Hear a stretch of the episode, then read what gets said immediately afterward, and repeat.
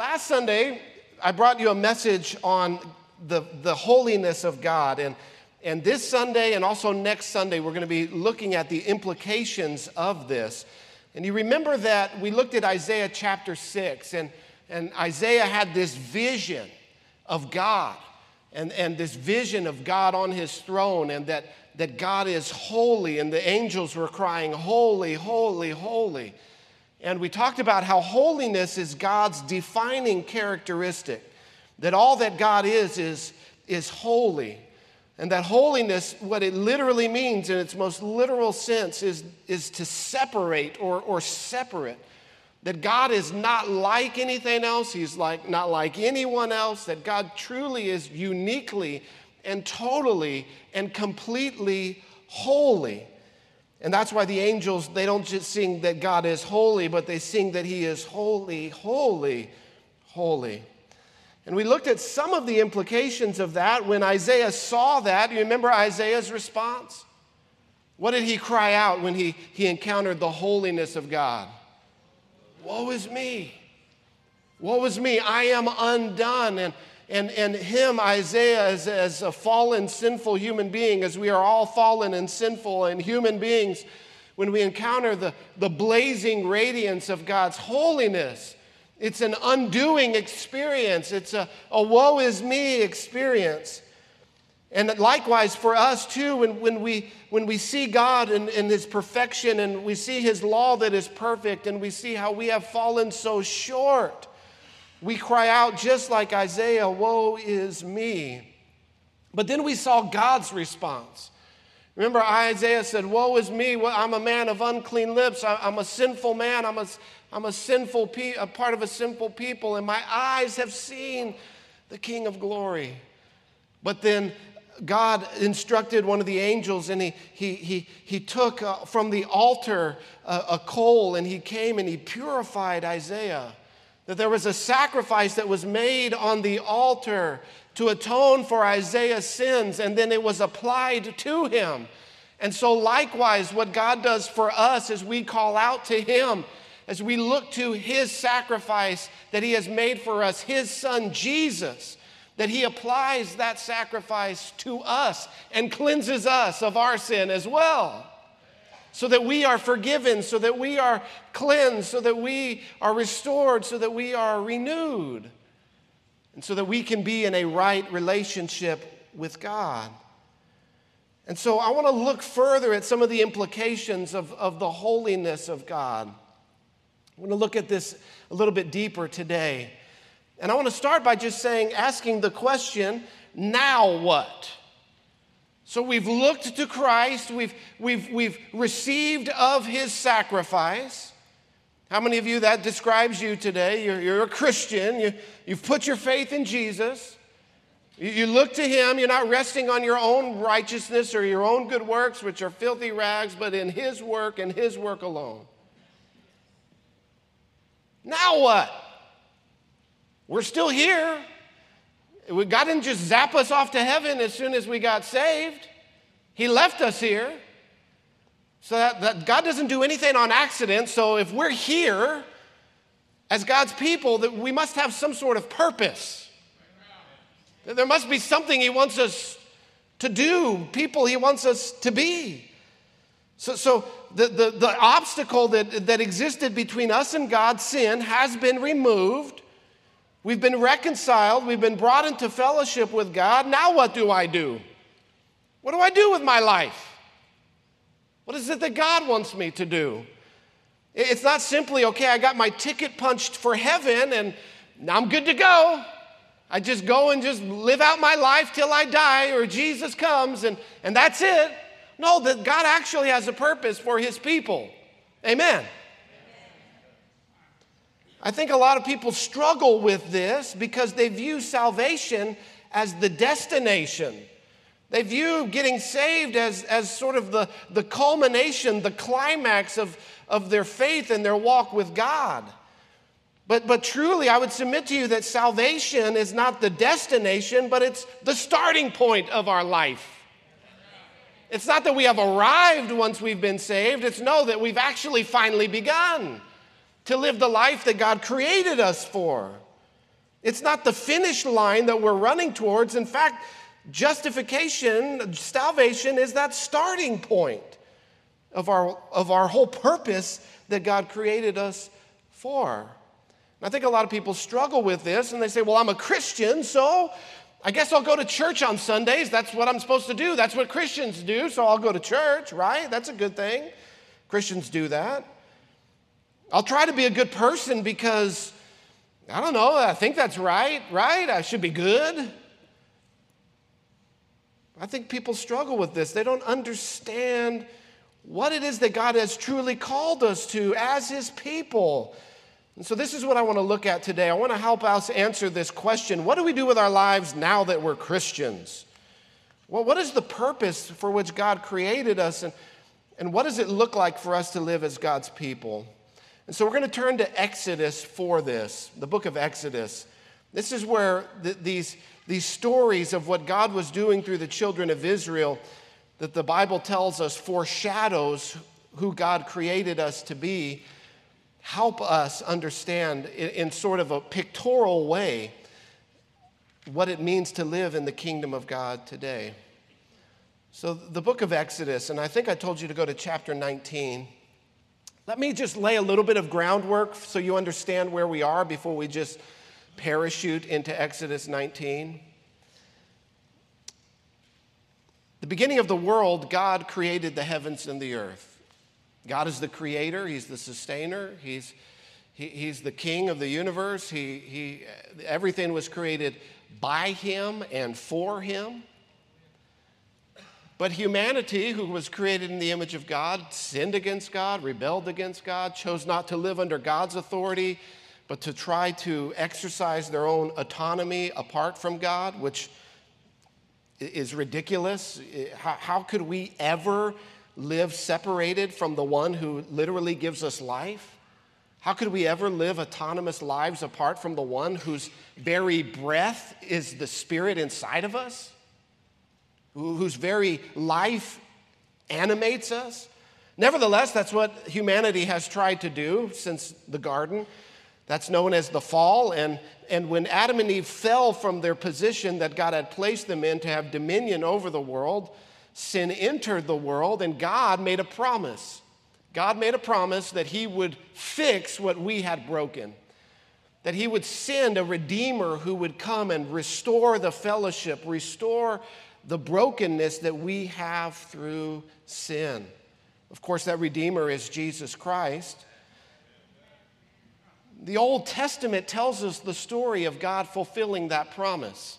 How did we go from Adam and Eve to Jesus Christ on the cross. How did we get there? There's about 4,000 years of history there. And so the Old Testament walks us through God's faithfulness, how God kept his promise. It shows us God's great master plan. And so we see God call a man named Abraham, uh, and through Abraham, he made a promise that the Redeemer would come. So he set apart a certain people, a particular people the Jewish people, the, the descendants of Abraham, the family of Abraham. Abraham, Isaac, and Jacob, God made a promise to them, God made a covenant with them that through them all the nations of the world would be blessed, and that he would deliver them into a land of promise, the land of Canaan. Well, as the book of Exodus opens up, these descendants of Abraham are enslaved. They're not in their own land of promise, they're in a foreign land of Egypt and they're slaves. And of course, all of this is foreshadowing the, the, the, the picture. It's telling for us in pictorial form the realities of being enslaved to sin, being uh, under the evil taskmaster, the devil. And so they are in Egypt, they're enslaved. Egypt, of course, a type of the world. And they begin to call out to God for salvation. We see that in Exodus chapter 1. Exodus chapter 2, it tells us the story of the deliverer who is born, a man named Moses. That God is going to raise up a deliverer who will set his people free. But then Moses is exiled into the wilderness. As he grows up, he goes out into the wilderness. He's, he's driven away from Egypt. He doesn't deliver his people. Exodus chapter 3, God calls Moses from the middle of the burning bush, and he says, I have chosen you to set my people free. I am sending you to Egypt to deliver my people. I'm going to make good on my promise. I'm going to take them into this land that I had promised them.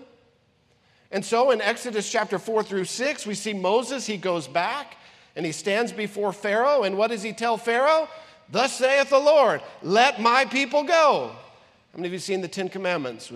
How many of you can't see Moses in any other form except Charlton Heston? Forever, Charlton Heston will be Moses.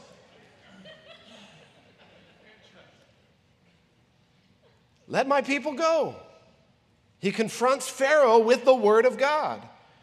Now, Pharaoh, the government, refuses to obey God, and in fact, he starts to make life worse for God's people, the Israelites. He punishes them. And so, God, in the ensuing chapters, he sends 10 plagues on the land. The Egyptians were, were polytheists, they worshiped many different gods. So, they had the God for the harvest, the God for the sun, the God for the Nile, the God of health. They had all of these gods, the God of their cattle. And so, you would sacrifice and worship to the harvest God, the cattle God, the Nile God. And then that supposed God would bring blessing on the land. And so, what God does is over the next few chapters, as, Pharaoh refuses to obey God's word, God demonstrates that he is the one true God.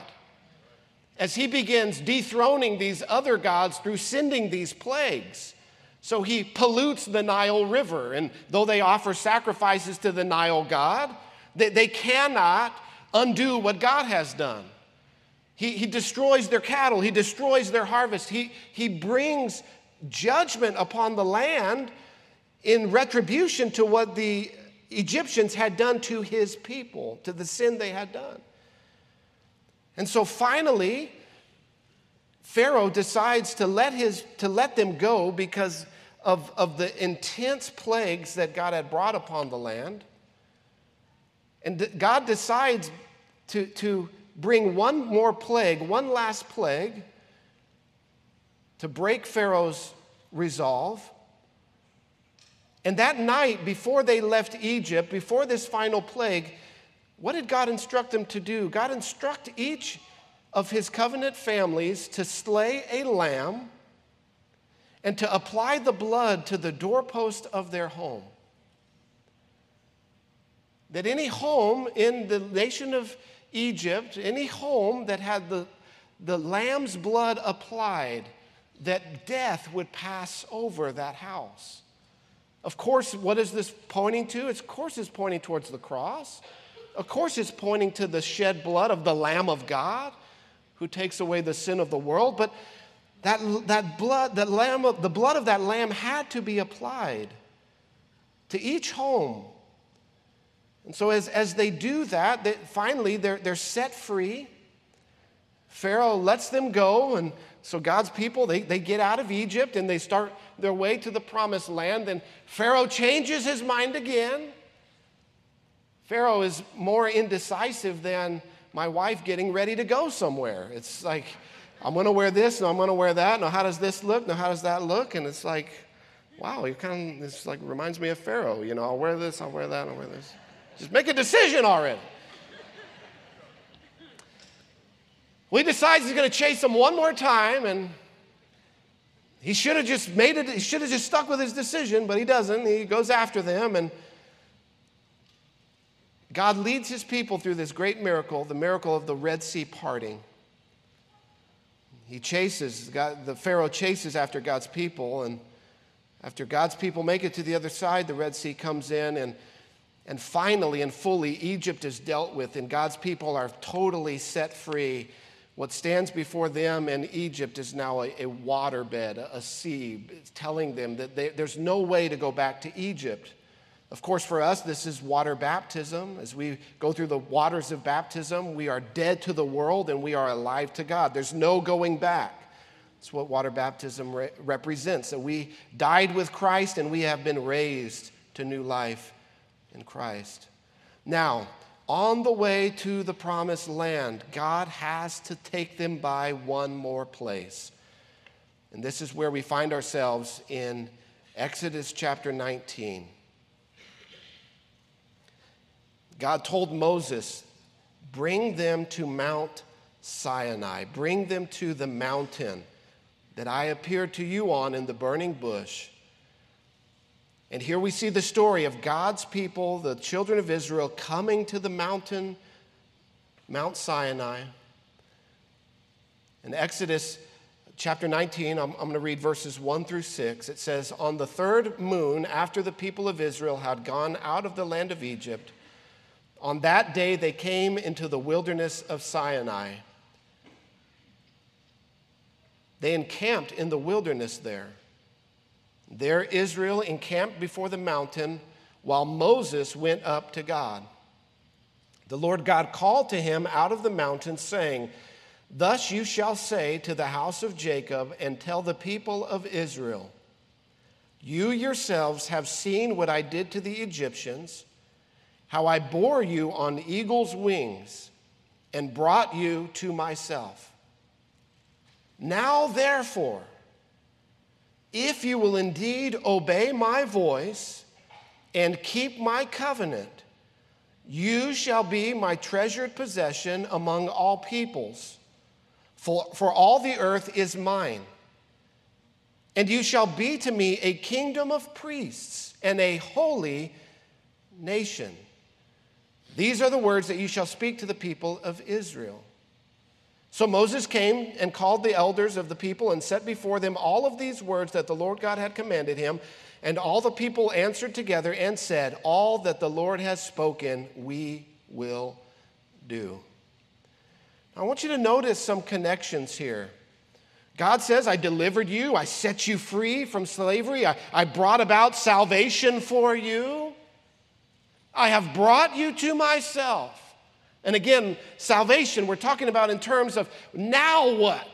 Now what? We have been saved. We have been brought free from, from the land of, of Satan, from the bondage of, of the enemy. We've been brought free out of the world, and now we're walking in the light of God. Now what do we do with our lives? What is God's purpose? What is God's plan? He says, I have delivered you, I have brought you to myself, I have saved you. Not because you were so wonderful, but on account of the substitute of, of the lamb that was slain and the blood that's been applied.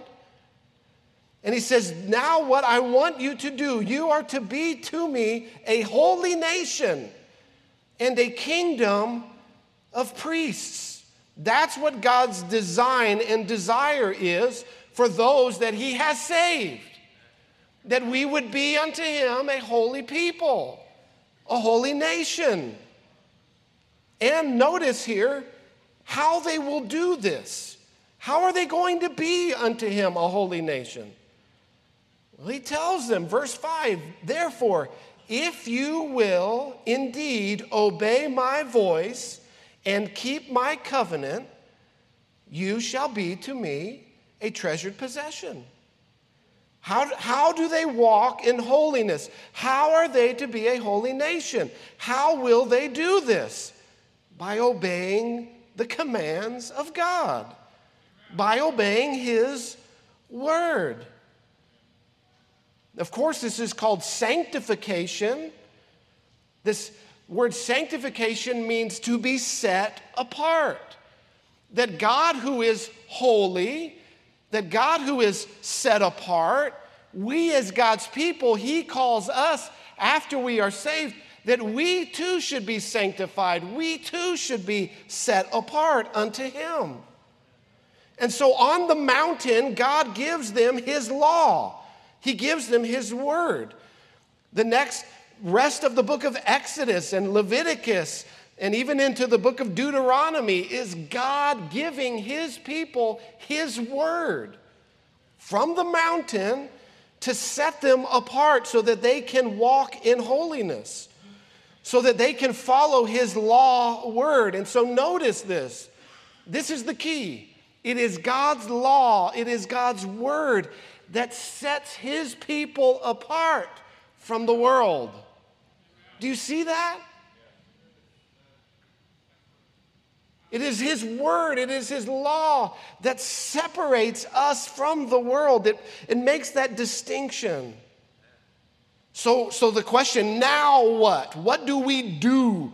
now that we have been saved and justified and, and God has delivered us from the world and brought us to Himself, what do we do?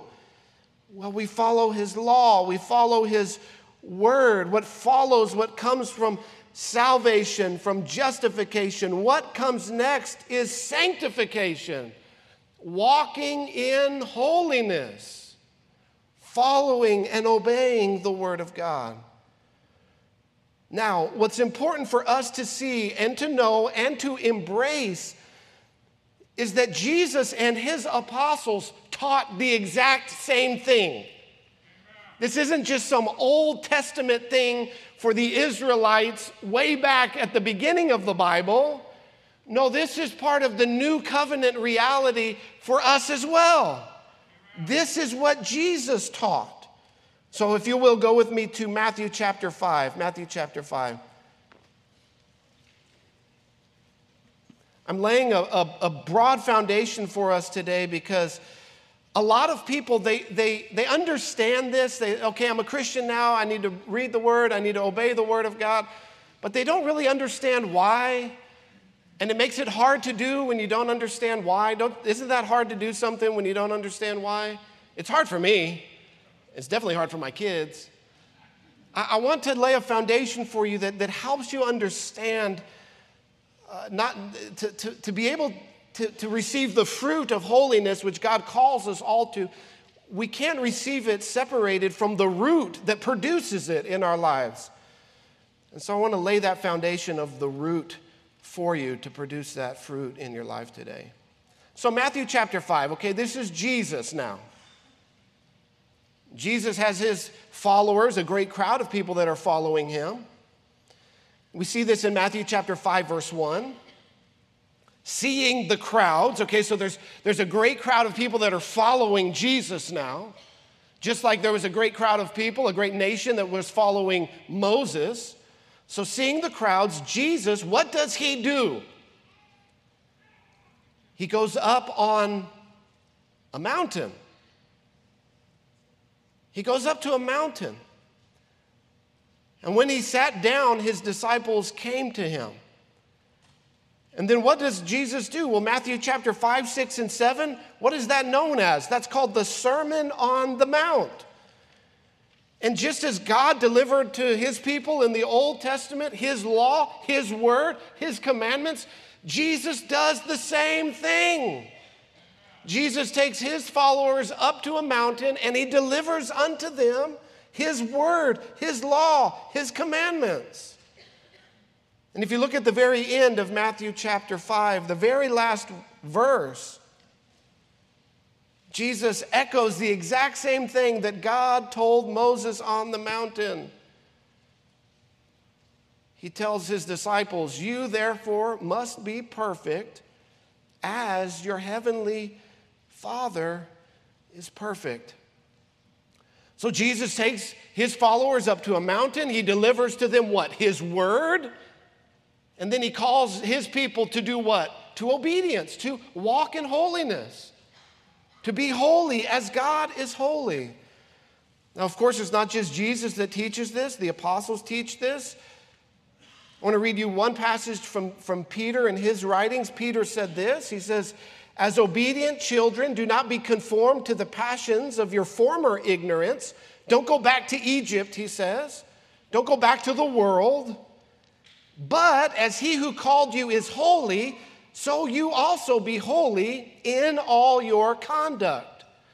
Since it is written, You shall be holy, for I am holy. So, what happened on Mount Sinai is the, the commandments of God are given. The Ten Commandments, as we, we know them, are given for God's people.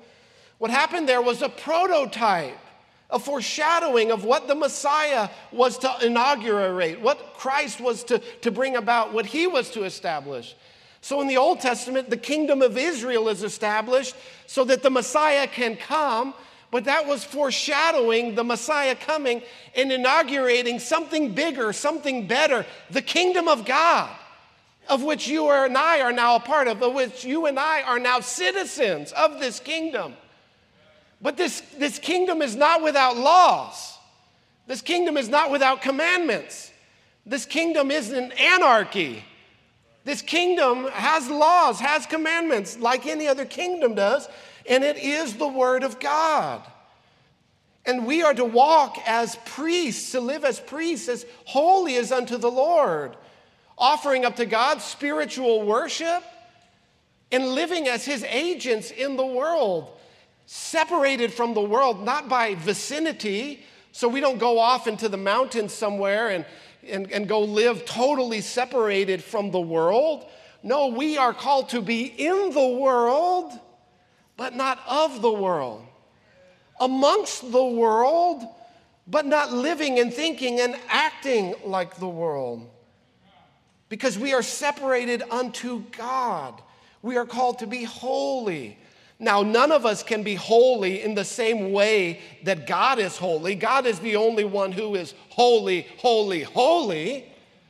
He is totally unique in all of his holiness. However, Peter says that we are to be holy in our conduct, in the way that we live our lives. And it is God's word that separates us, that marks us off from the world, that sets us apart as holy unto God. We are to be the people of God, obeying the word of God, being filled with the Spirit of God, endued with the power of God. We're not to hide away somewhere. In fact, Jesus says, a city on a hill cannot be hidden. We're, we're, to be like that city on a hill that, that shines forth its light. We're to be like the lamp that gets put on a lampstand. It's not hidden away, but it's lifted up high. How many of you have, have lamps that are just on the floor in your house? How many of you just put light bulbs all over the floor? No, that's ridiculous. It's the same thing. We, we elevate the light so that it can shine forth, that it can illuminate. Jesus says, We're to be like that. We're to let our lights shine. We're not to cower away and, and have our own little private bless me club and private I obey Jesus in, in over here. No, we're to open the doors. We're we're to live out our faith in the public square, obedient to God as a part of his kingdom, living out our faith and living as holy people.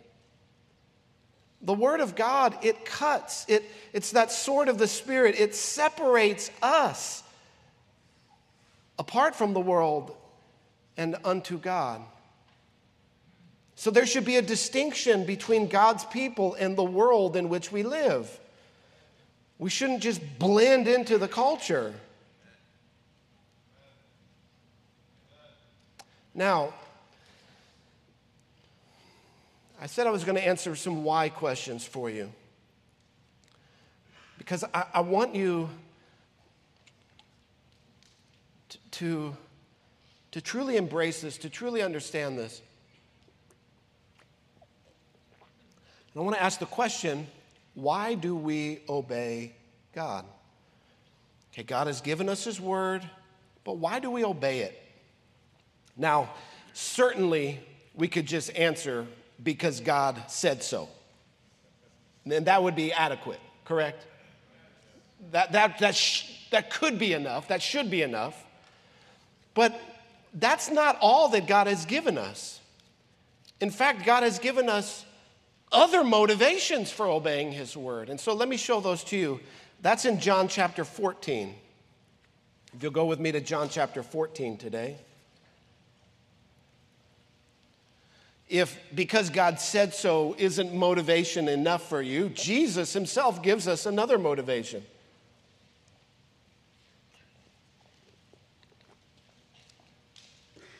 John chapter 14. And Jesus, as any good teacher does, he repeats himself four times in this passage, just so we don't miss it. So, John chapter 14, and let's start in verse 15. Jesus says, John 14, 15, if you love me, you will what? Keep my commandments. So we obey God's word because it's God's word. Okay, I get it. That's, that's a done deal, that's a settled deal. But then Jesus adds this other dimension to it. He says, we also obey his word because we love him. Because we love him. Because we love him. He says, If you love me, you will keep my commandments. That's John 14, 15. Now, I said he said it four times, so let's go down to verse 21.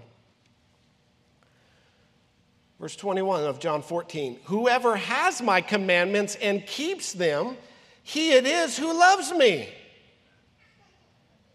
And he who loves me will be loved by my Father, and I will love him and manifest, show myself to him.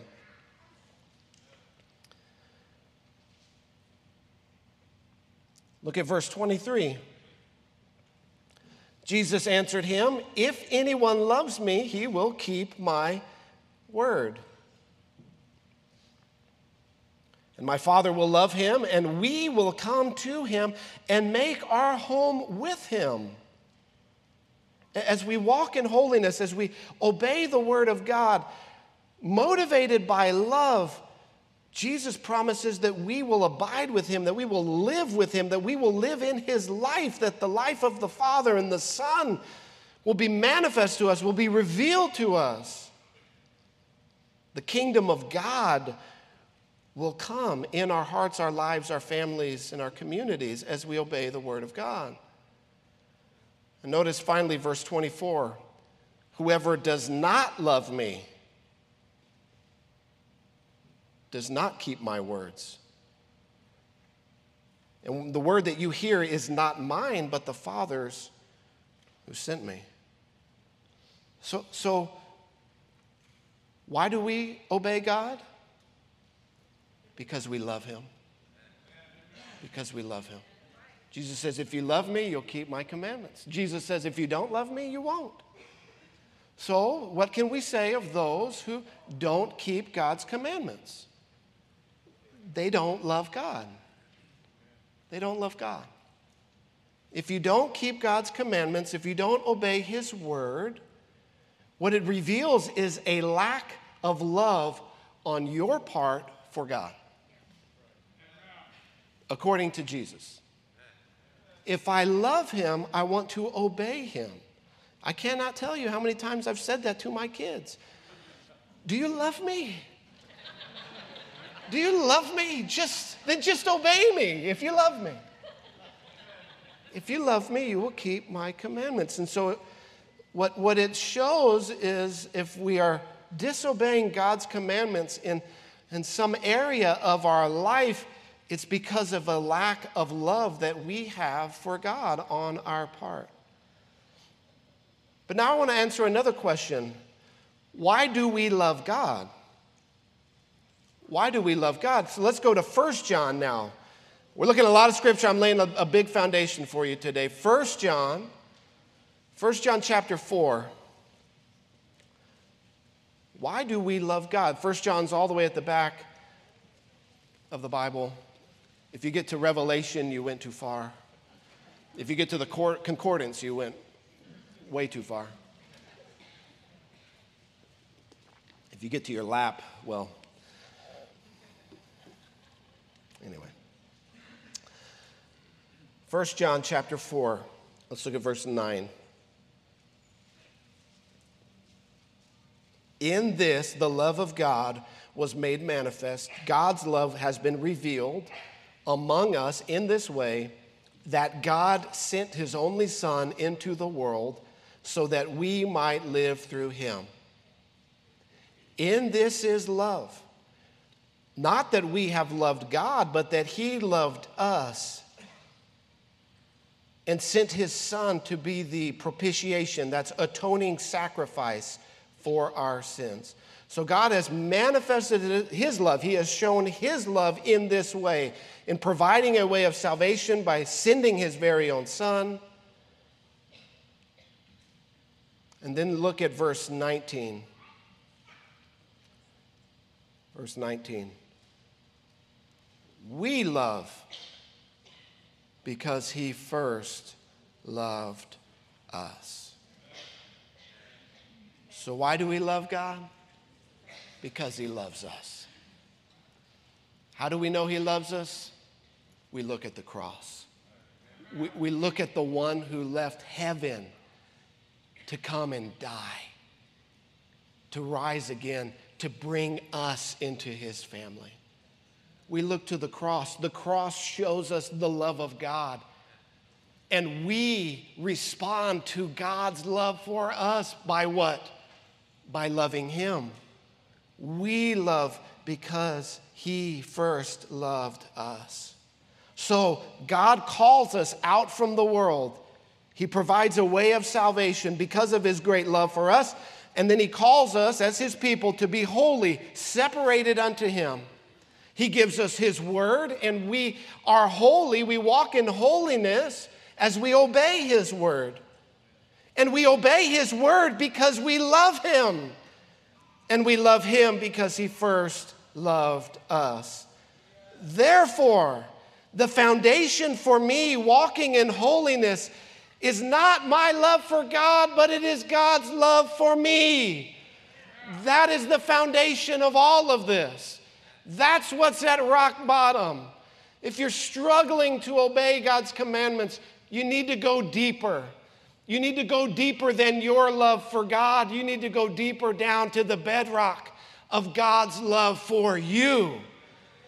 Because my love for God can be hot one day and it can grow cold the next. But God's love for me does not change.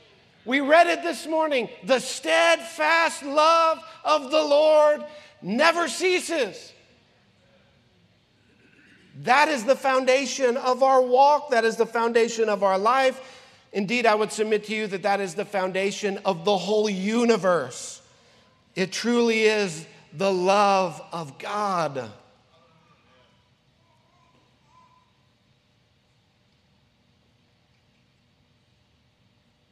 So, to grow in holiness, I must grow in the knowledge of God's love. I must grow in the knowledge of God's love because as I see how much He loves me, it produces a love in my heart for Him. And as I love Him more and more, I want to walk in fellowship with Him. I want to obey His word. And when I do that, I become that light in my community. I become that city on a hill. I, I establish the kingdom of God when I live under His Word. So, if you remember this morning, I told you to go to Luke chapter 15. I know that was a long time ago in a galaxy far, far away. But I also told you that was the last passage that we would look at today. So, Luke chapter 15. This is a story about the love of the, the Father, the love of God. Because I, I want us to grow in holiness, I want us to grow in obedience to the Word of God. Let's take a moment to just examine the love of God. Luke chapter 15 begins in an interesting way. Verse 1 says that now the tax collectors and sinners were all drawing near to him. And some things change in the world and some things don't. Um, what hasn't changed is that tax collectors are just as despised today as they were in Jesus' day.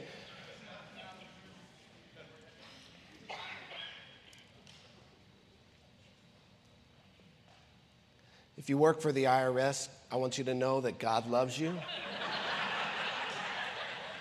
We might struggle with it, but God loves you. I want you to know that. God loves you. The love of God is never ending.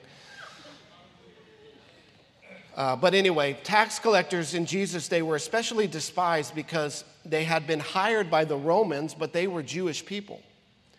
So they were, they were Jewish people who had betrayed their own nation to get rich.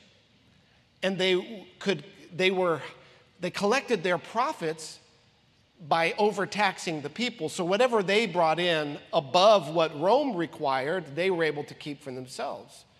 So not only were they working for the enemy, but they were oppressing their own people. So they were equally despised. Uh, just So, but nevertheless, it says that they're and sinners are drawing near to Christ. And the religious people, the, the, the establishment of Jesus' day, it says the Pharisees and the scribes grumbled, saying, This man receives sinners and eats with them. And to that I would say, Yes, he does. If Jesus didn't receive sinners, Jesus wouldn't receive anybody. And so Jesus tells three stories to, to illustrate why he receives sinners to himself. We're going to look at the third story, and that's in verse 11.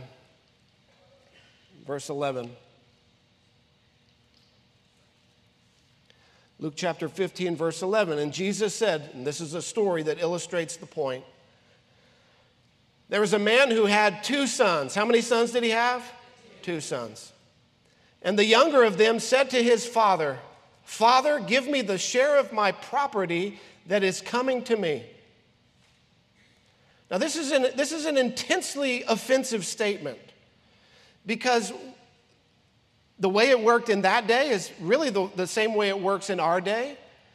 When a, a, a patriarch would pass away, when a, a father would pass away, he would divide his property, his inheritance, for his sons, and he would divvy, divvy it out to his descendants. But this younger son of his comes to him and says, I don't want to wait until you're dead. I want what's coming to me now. I don't want to live in fellowship with you. I don't want to live in relationship with you. I don't love you. I just want your stuff. And essentially, he's telling his father, You are dead to me. So let's just give me the stuff I'll get and I will just be out of your life. I'll be out of your hair forever. What's astonishing is that the father complies with this rebellious son. And, and to do this would have been at a great cost to himself, as no doubt a, a wealthy man would have a very diverse portfolio. He would have land, he would have cattle, he would have servants. And, and he would have had to essentially get rid of a whole third, because the elder brother would have gotten, the oldest son would have got a double portion. He would have, have to get rid of a whole third of his estate while he's alive. So he's having to sell property, he's having to sell cattle, reduce all of his investments down into hard money so that he can give it to his rebellious son. And he does it. And then it says, Not many days later, verse 13, the younger son gathered all that he had and took a journey into a far country. He didn't even want to be part of the same nationality as his father. And there he squandered his property in reckless living. So he, he's just having a good time. He's just living it up. He's just partying and just having a great time. Drugs, prostitutes. But then it says, verse 14, when he had spent everything, a severe famine arose in the country and he began to be in need. Listen, the Bible even says that sin might produce joy in, in a short term, but in the long term, it never pays. In the long term, it always brings ruin, it always brings lasting trial and leaves a trail of death and destruction. And so he spends everything he has, and now there's a severe famine. That's a, a, a, Great Depression. There's no food, there's no work, there's no money. And so he begins to be in need, and so he went and he hired himself out to one of the citizens of that country. And one of the, that, that citizen gave him this job. He sent him into his field to feed pigs. Now, I don't know about you, but that seems like a pretty bad job to me. But for a Jewish person who couldn't even be around pigs, pork, you know, they have a kosher diet. Like, like they like this would have made the Pharisees who are hearing this story, they would like throw up in their mouth when they heard this. This rebellious son rebels against his father. He wastes his whole multi generational heritage, legacy, and inheritance, blows it all on wild living, and he's come to the bottom, the very bottom of the bottom. He's feeding pigs. And it tells us it's even worse than that in verse 16. He was living with the pigs. He lived in the pig pen. He was longing even to be fed with the pods that the pigs ate, and no one gave him anything. The, the sin, this rebellion in his life, has turned him into an animal. And there he is at the trough feeding the pigs, and he's like, mm, that looks pretty good. And he has this moment in verse 17, and it says, He came to himself. He said, What am I thinking? What am I doing? He said, How many of my father's hired servants have more than enough bread? But I perish here with hunger. I will arise and I will go to my father, and I will say to him, Father, I have sinned against heaven and before you. What will he go and say to his father? Woe is me. I am undone. He, he is standing at the pig trough, looking at what the pigs are eating, desiring the same thing.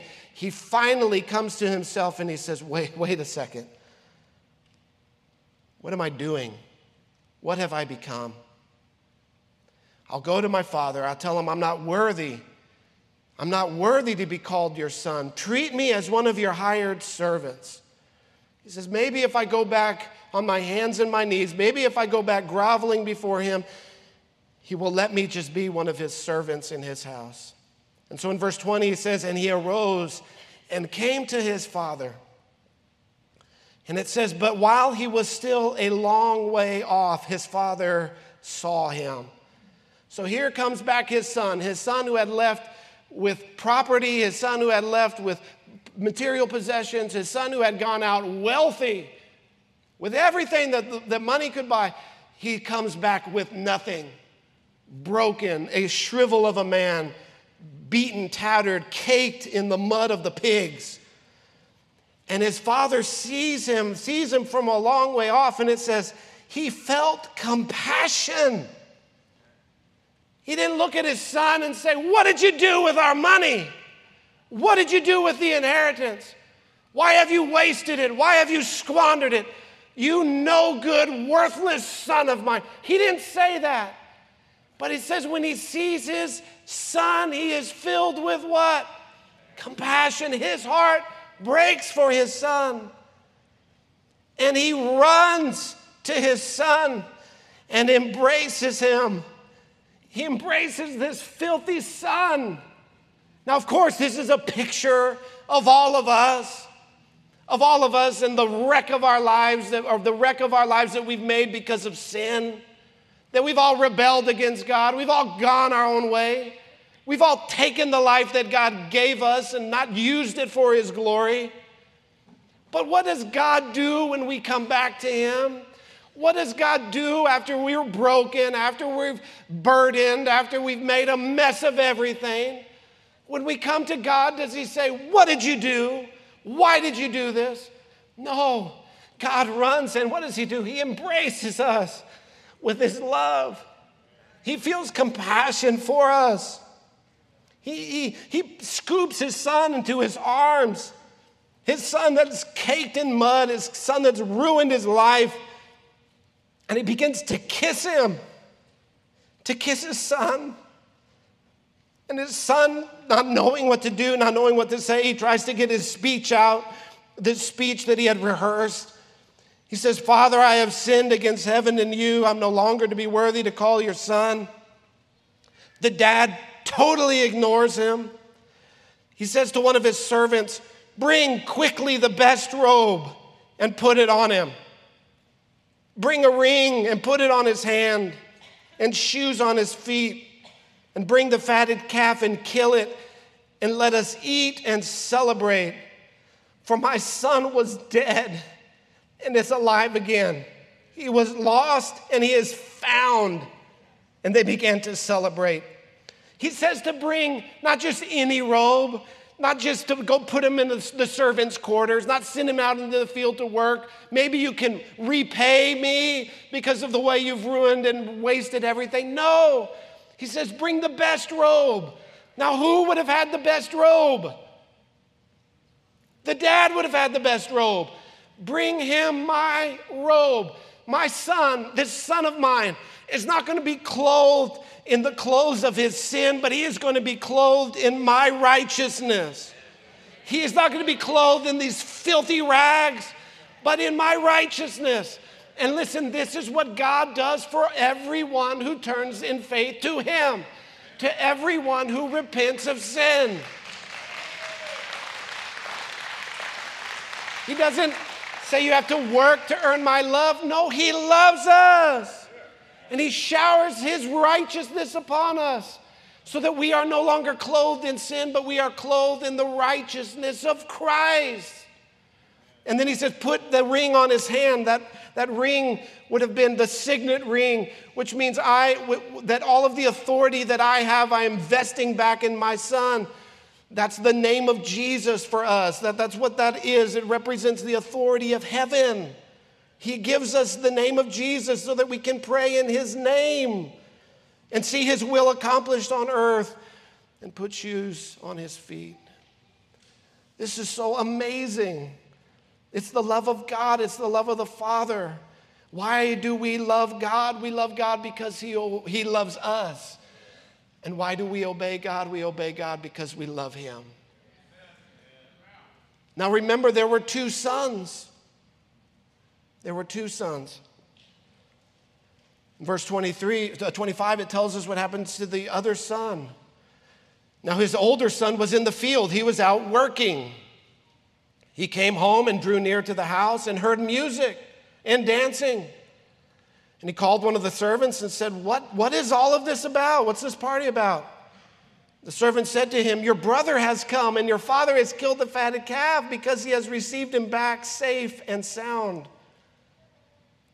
Did the brother say, Wonderful, I can't wait to see my brother. What a wonderful day this is? No. Verse 28 But he was angry and refused to go in.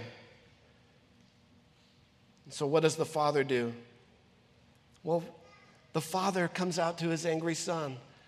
The father pursued the son who was afar off, and the father pursues the angry son who will not come in.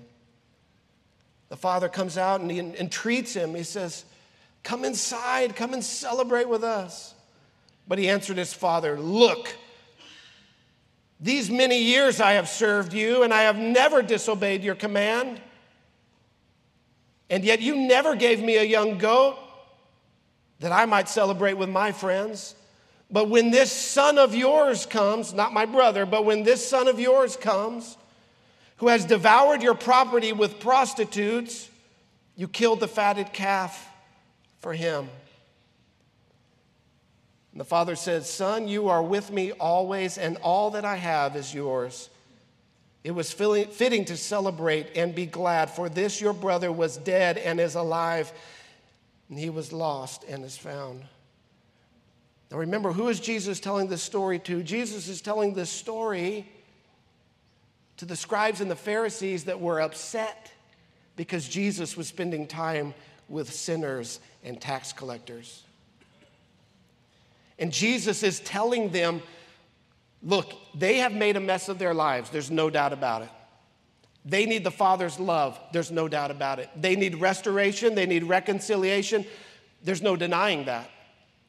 But then he tells the Pharisees, look, you too have made a mess of things. You too, though you have obeyed the commandments, you too do not have love for your father. This isn't the story of the prodigal son, this is the story of two prodigal sons. Neither one of them loved their father. One of them just wanted what his father could give, wasted his life. The other one thought he could earn what he wanted from the father by just obeying him. What this shows us is that you can obey the Father, you can obey the commandments and not love God. But you can't love God and not obey Him. There can be obedience without love, but there cannot be any love that does not produce obedience. And the Father pursues, the Father chases after both sons. So, in conclusion, today, if you find that holiness and surrender and sacrifice and sanctification, keeping the word of God, keeping the commands of God, if you find yourself recoiling and chafing under that, I would submit to you that what you lack is a comprehension of God's love for you. Jesus said, If you love me, you will keep my commandments. He didn't say, If you love me, you will understand my commandments. There may be times that we don't understand why God has said what He has said. Nevertheless, we love Him. And if we are not keeping His commandments, it's not a problem of willpower, but it's a problem of love power. The power of the Christian faith, the Christian life, the power comes from love. Not keeping God's word stems from us not loving God the way that we should. And if you're struggling to obey Christ's commandments, what we ought to do is think about His love for us and the manifestation of that love in the cross of Christ. God shows His love for us in this while we were yet sinners, Christ died for us. We keep His commandments not to earn His love, we keep his commandments because he has loved us and we love him and we are in fellowship together. We love him because he first loved us.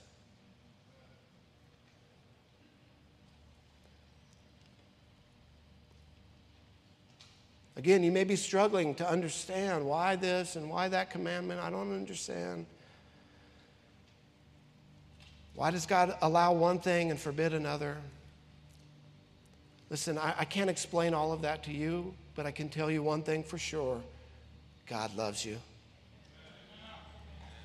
And God only wants the best for you. And God paid the greatest price to redeem me and you, wretched sinners that we are. The battle against sin in our lives, the battle to keep God's commandments, the battle for holiness and sanctification, it is a real battle and it is an intense battle. But again, it's not waged through willpower, it's waged through love power. And I would encourage you not to focus on your insufficiency in your love for God, but to focus on God's sufficiency in His love for you.